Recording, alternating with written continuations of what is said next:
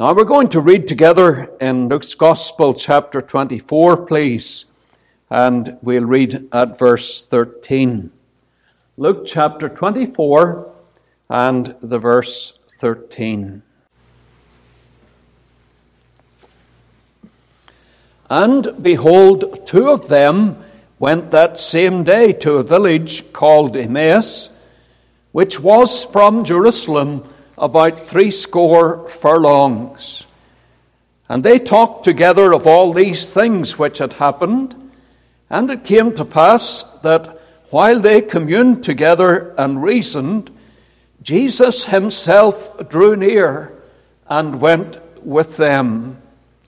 But their eyes were holden, that they should not know him.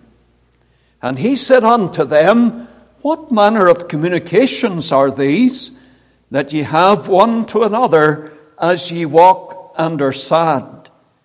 And one of them, whose name was Cleopas, answering said unto him, Art thou only a stranger in Jerusalem, and hast not known the things which are come to pass there in these days? And he said unto them, What things? And they said unto him, Concerning Jesus of Nazareth, which was a prophet, mighty in deed and word, before God and all the people, and how the chief priests and our rulers delivered him to be condemned to death, and have crucified him. But we trusted that it had been he which should have redeemed Israel. And beside all this, today is the third day since these things were done. Yea, and certain women also of our company made us astonished, which were early at the sepulchre. And when they found not his body, they came, saying that they had also seen a vision of angels, which said that he was alive. And certain of them which were with us went to the sepulchre, and found it even as the women had said, but him they saw not. Then he said unto them, O fools, and slow of heart to believe all that the prophets have spoken. Ought not Christ to have suffered these things, and to enter into his glory? And beginning at Moses and all the prophets, he expounded unto them in all the scriptures the things concerning himself. And they drew nigh unto the village whither they went, and he made as though he would have gone further. But they constrained him, saying, Abide with us, for it is toward evening, and the day is far spent. And he went in to tarry with them. And it came to pass, as he sat at meat with them, he took bread and blessed it, and brake, and gave to them. And their eyes were opened, and they knew him, and he vanished out of their sight. And they said one to another, Did not our heart burn within us, while he talked with us by the way, and while he opened to us the scriptures? And they rose up the same hour, and returned to Jerusalem, and found the 11 gathered together, and them that were with them, saying, The Lord is risen indeed, and hath appeared to Simon. And they told what things were done in the way, and how he was known of them in breaking of bread. We'll conclude our reading at the verse 35, and we know the Lord will add his own blessing to the public reading of his word. With the word of God open in our hands, let us look to the Lord as we come to his word. Our gracious God and Father, we do thank thee for thy great goodness to us in giving to us of thy word in our own tongue. And we pray for understanding. Lord, we know that we need to have our eyes opened to behold the wondrous things in thy law. Oh, we pray that thou wilt cause the things of tomorrow, the things of earth, to be hushed, to be put away. And we pray that this day our hearts and minds will be set upon our Savior, upon the things, Lord, concerning thyself. So then, break to us the bread of life, and grant to me power from on high. We do know that we're just an earthen vessel, subject to all the feelings and hindrances of the flesh. O Lord, we pray for the anointing with fresh oil, and we ask that thou wilt be the preeminent one in this house of worship this morning. We ask it in the Savior's name. Amen. The two disciples who journeyed from Jerusalem to Emmaus, their hopes were dashed. Their hearts were broken. They had been schooled at the feet of Christ, the one who is mighty in deed and word, the Lord around whom their expectations were built. The chief priests and the rulers condemned him to death. They crucified him. And now the hopes of these two are buried in his tomb. The few accounts that they had heard of the resurrection seemed to them as nothing more than idle tales. In their way of thinking, they have lost their master. Their expectations are in ruins. They had hoped that Jesus of Nazareth would have redeemed Israel. Like most of the Jews, they were looking for a temporal redeemer rather than for a spiritual one. Whereas when their fathers were brought up from Egypt, they were looking for another Moses. As far as they are concerned, all is doom and gloom as they limp along on the way to Emmaus. How was their night turned to day? How were those dark clouds dispelled and courage and hope restored? These two were privileged to hear the greatest sermon ever preached. The Lord joined their company in verse 27, and beginning at Moses and all the prophets, he expounded unto them in all the scriptures the things concerning himself. The interpreter, who is one in 1,000, in whom are hid all the treasures of wisdom and knowledge, he revealed the things concerning himself, and what a transformation took place. Disappointment, discouragement, periods and days of darkness, we know what it is to grapple with them too. The antidote is the scriptures of truth, the things of Christ. And we see how the scriptures, they elevate the Savior. Notice in our text, this 27th verse, that beginning at Moses and all the prophets, he expounded unto them in all the scriptures the things concerning himself. Oh, the scriptures, they elevate the Savior.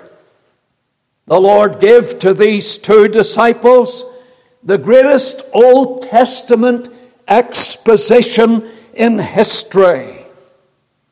And note how full the Old Testament is of Christ. The Lord began where the higher critics and the skeptics cast their doubts. He began with Moses in the book of Genesis, with the first 5 books, the Pentateuch. He began at Moses, who gave the very first gospel promise, the promise of the Savior in the seed of the woman who would break the serpent's head. We speak, of course, of Genesis 3 and verse 15, where God said to Satan, "I will put enmity between thee and the woman, and between thy seed and her seed.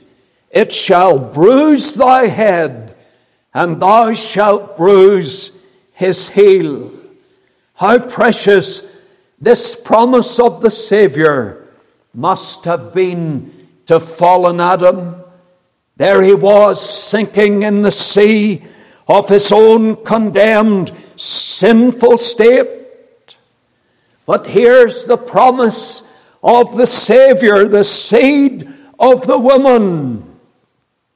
And the verse tells us that the serpent will bruise his heel, pointing to all that the devil did to stand in the way of Christ perfecting our salvation. Satan put it into the heart of Judas Iscariot to betray the Lord.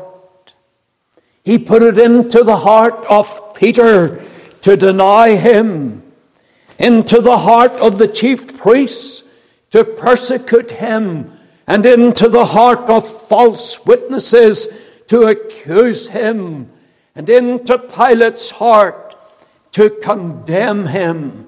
And in all of those ways, Satan bruised our Lord's heel. But in the work of the cross, the Lord broke the serpent's head.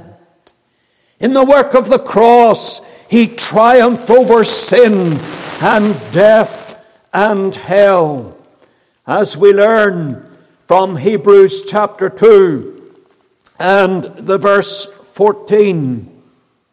"Forasmuch then as the children are partakers of flesh and blood, he also himself likewise took part of the same, that through death he might destroy him that had the power of death, that is, the devil."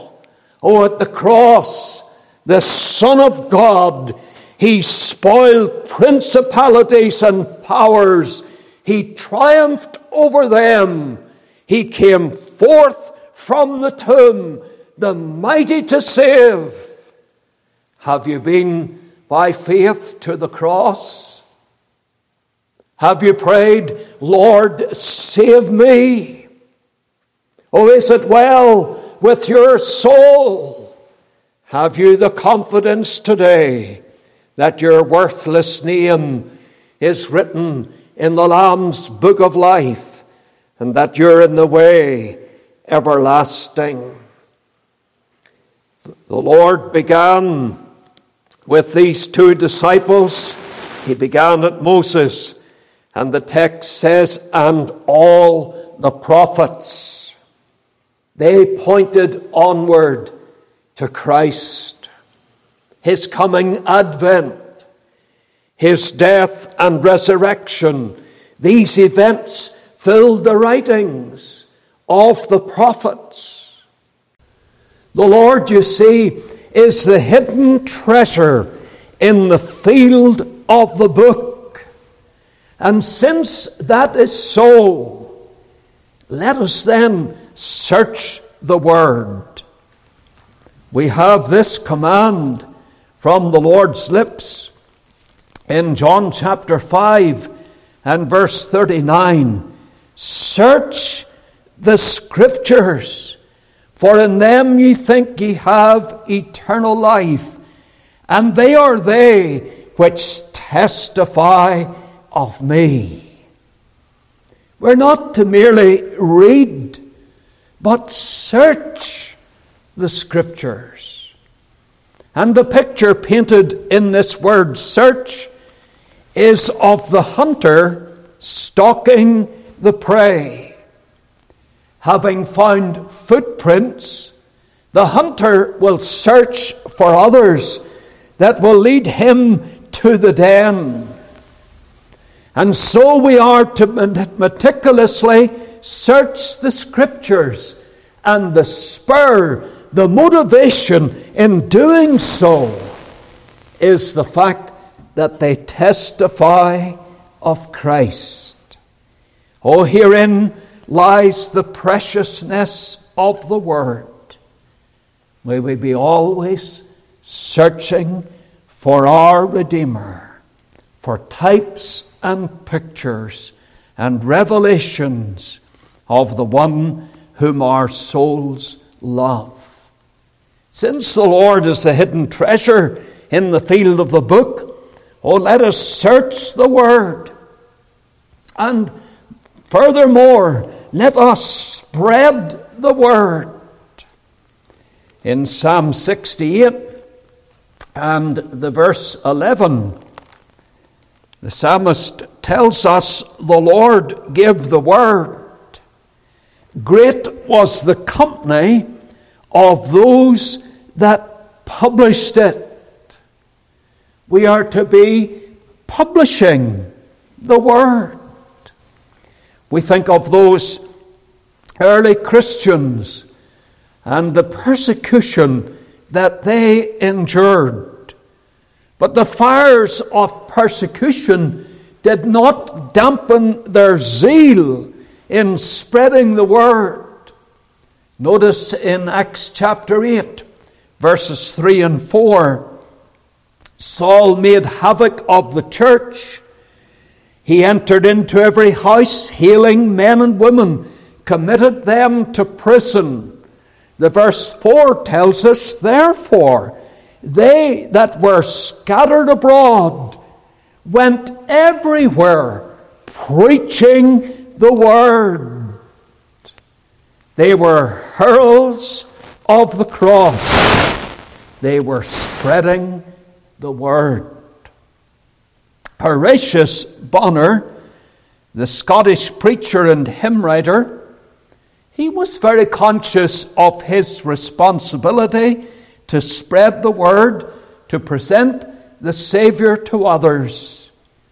He said in one of his beautiful hymns, men die in darkness at our side, without a hope to cheer the tomb.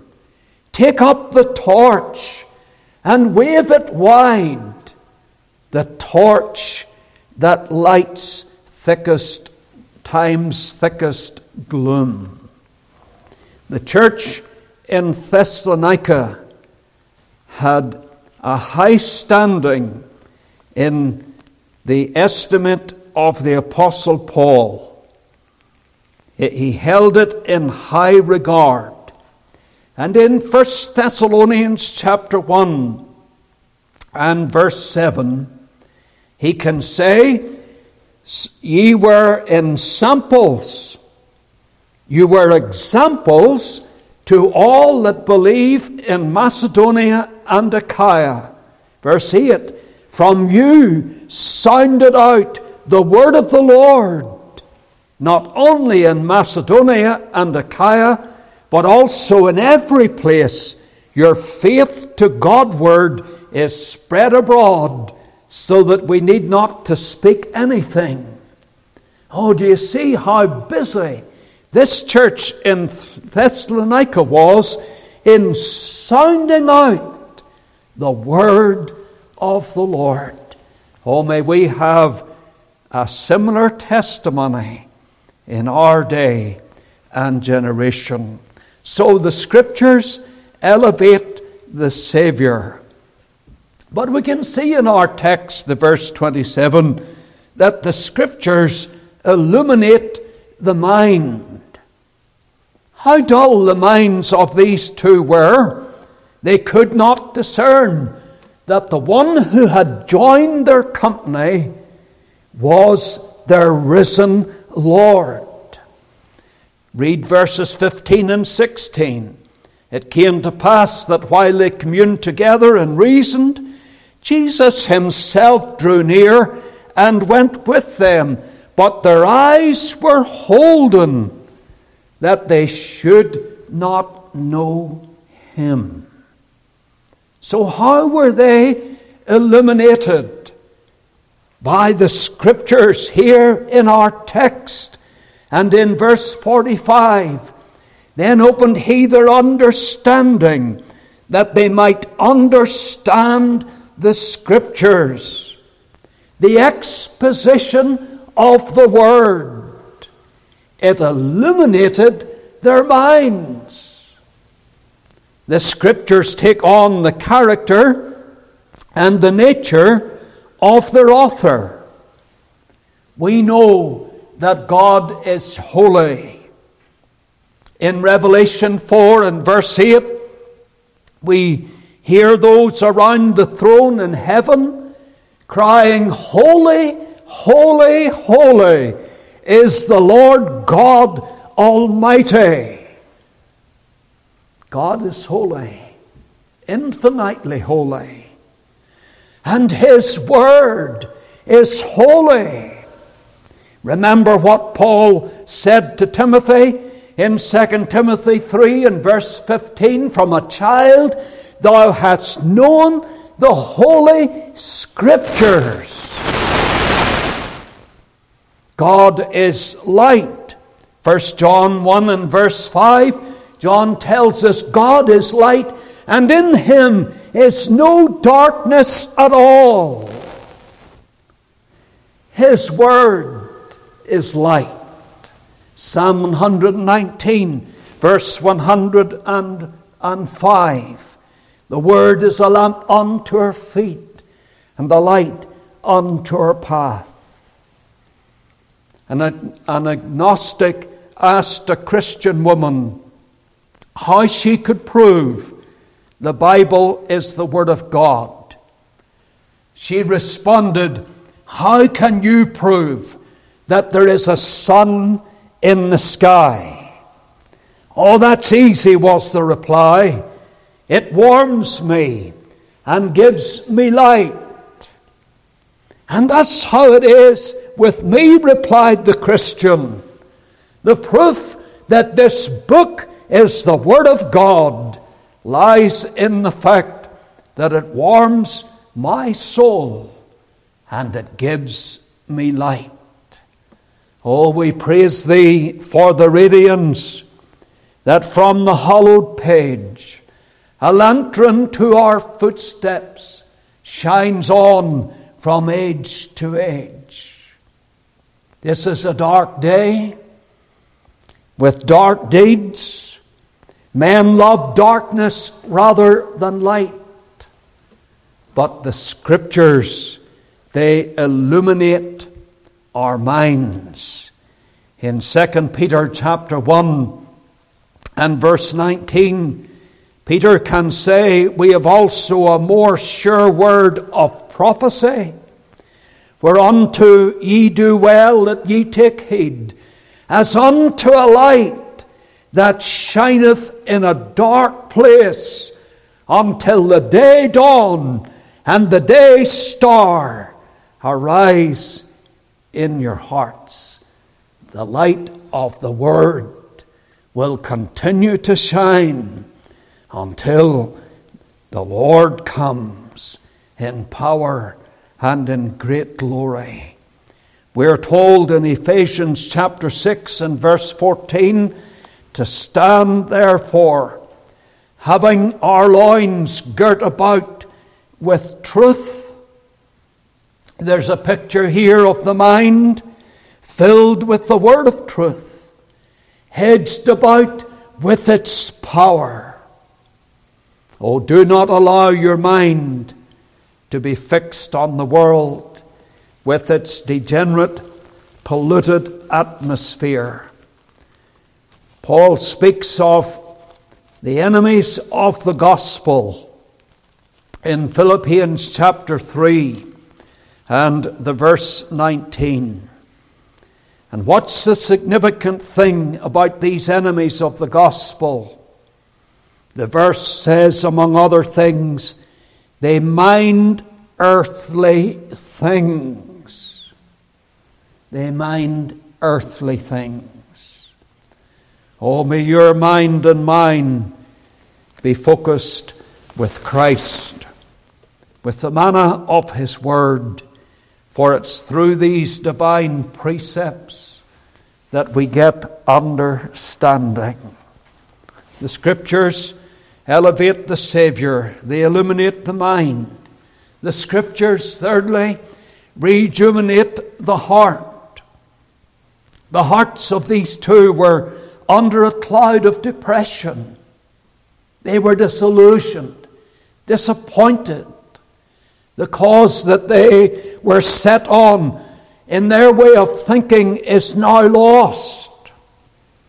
The hopes that they had of seeing the Messiah reigning over an earthly kingdom, those hopes are in tatters.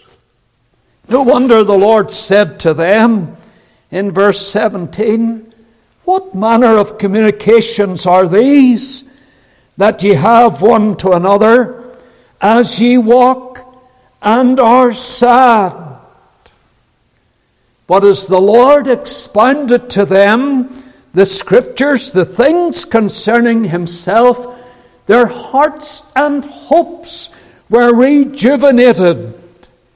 They said in verse 32 to one another, "Did not our heart burn within us while He talked with us by the way? And while He opened to us the Scriptures?" Oh, these are the lively oracles. Ecclesiastes chapter 12 and verse 11 teaches us that the words of the wise are as goads. The words of Scripture are as goads. Now, a goad was a prodding instrument. It was a stick. And with it the farmer would encourage the ox as it would pull the implement, plough the field. He would prod it on. The English word to stimulate comes from a Latin word to goad, to incite, to spur on. You look out on the hardness of men's hearts today, and you despair. You're discouraged, perhaps. Maybe you tremble for the work of God. We think of when the ark was being taken to Zion on that new cart, pulled by the oxen. And in 2 Samuel chapter 6 and verse 6, when they came to Nahon's threshing floor, there was a rough patch of ground. The oxen stumbled, and Uzzah, he feared for the safety of the ark. He put forth his hand to the ark of God and took hold of it. And the anger of the Lord was kindled against Uzzah. He ought not to have put his hand on that sacred ark. The ark of God, the work of the gospel, the church of Jesus Christ, needs no human hand to stay it. The Lord has said, "Fear not, little flock. It is the Father's good pleasure to give you the kingdom." He has said, I will build my church, and the gates of hell shall not prevail against it. Oh, encourage yourself in the Lord his God, as David did at Ziklag. A missionary, James Gilmore, was in a hard place. He wrote, companions I can scarcely hope to meet, and the feeling of being alone comes over me till I think of Christ and his wonderful promise, Matthew 28 and verse 20, Lo, I am with you always, even unto the end of the world. The missionary went on to say, No one who does not go away, leaving all and being alone, can feel the force of that promise. And when I feel my heart sinking, I have known the blessedness of this promise sweeping over me and reviving my flagging spirits. The Scriptures lifted the missionary up. The Scriptures lifted the two on the way to Emmaus up. And they will do the same for you. They rejuvenate the heart. The Scriptures are the lively oracles. They put life and vigor into our hearts. In Psalm 119 and the verse 50, David states, This is my comfort in my affliction, for thy word hath quickened me. When overwhelmed by life's afflictions, the word came to him, and it rejuvenated his spirit. It revived him. And may the Scriptures constantly do the same in your life and in mine. But then, fourthly and lastly, the Scriptures motivate the servants. These two, when the Scriptures were opened to them, they could not restrain themselves.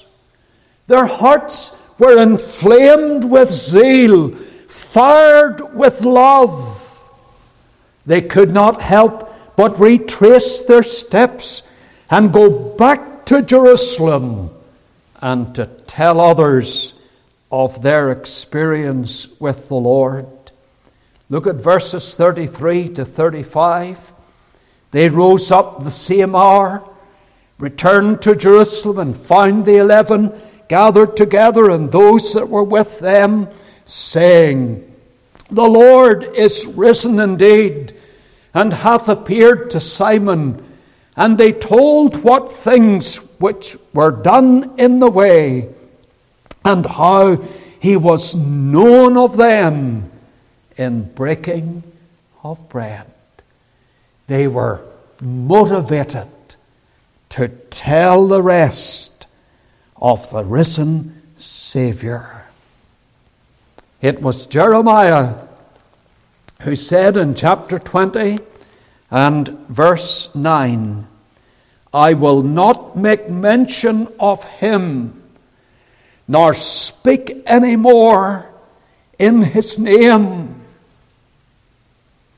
What were the circumstances that the prophet faced that sealed his lips? Notice the context in the last words of verse 7, Jeremiah 20. The prophet says, I am in derision daily.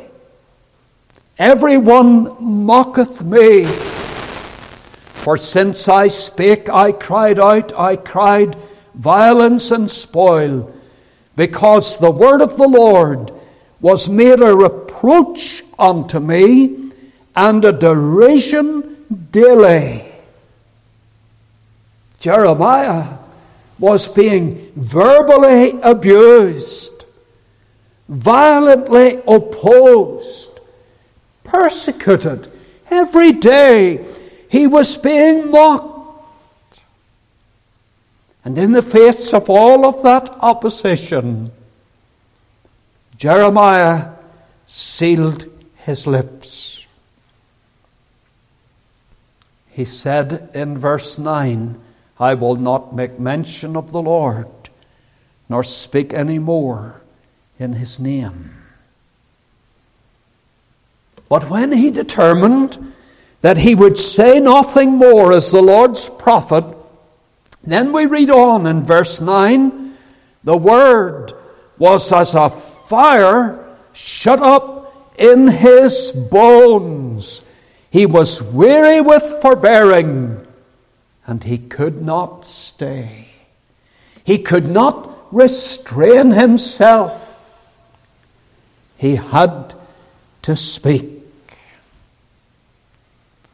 At the bottom of Niagara Falls, the little tourist boat made of the mist, it battles against that heavy torrent of water.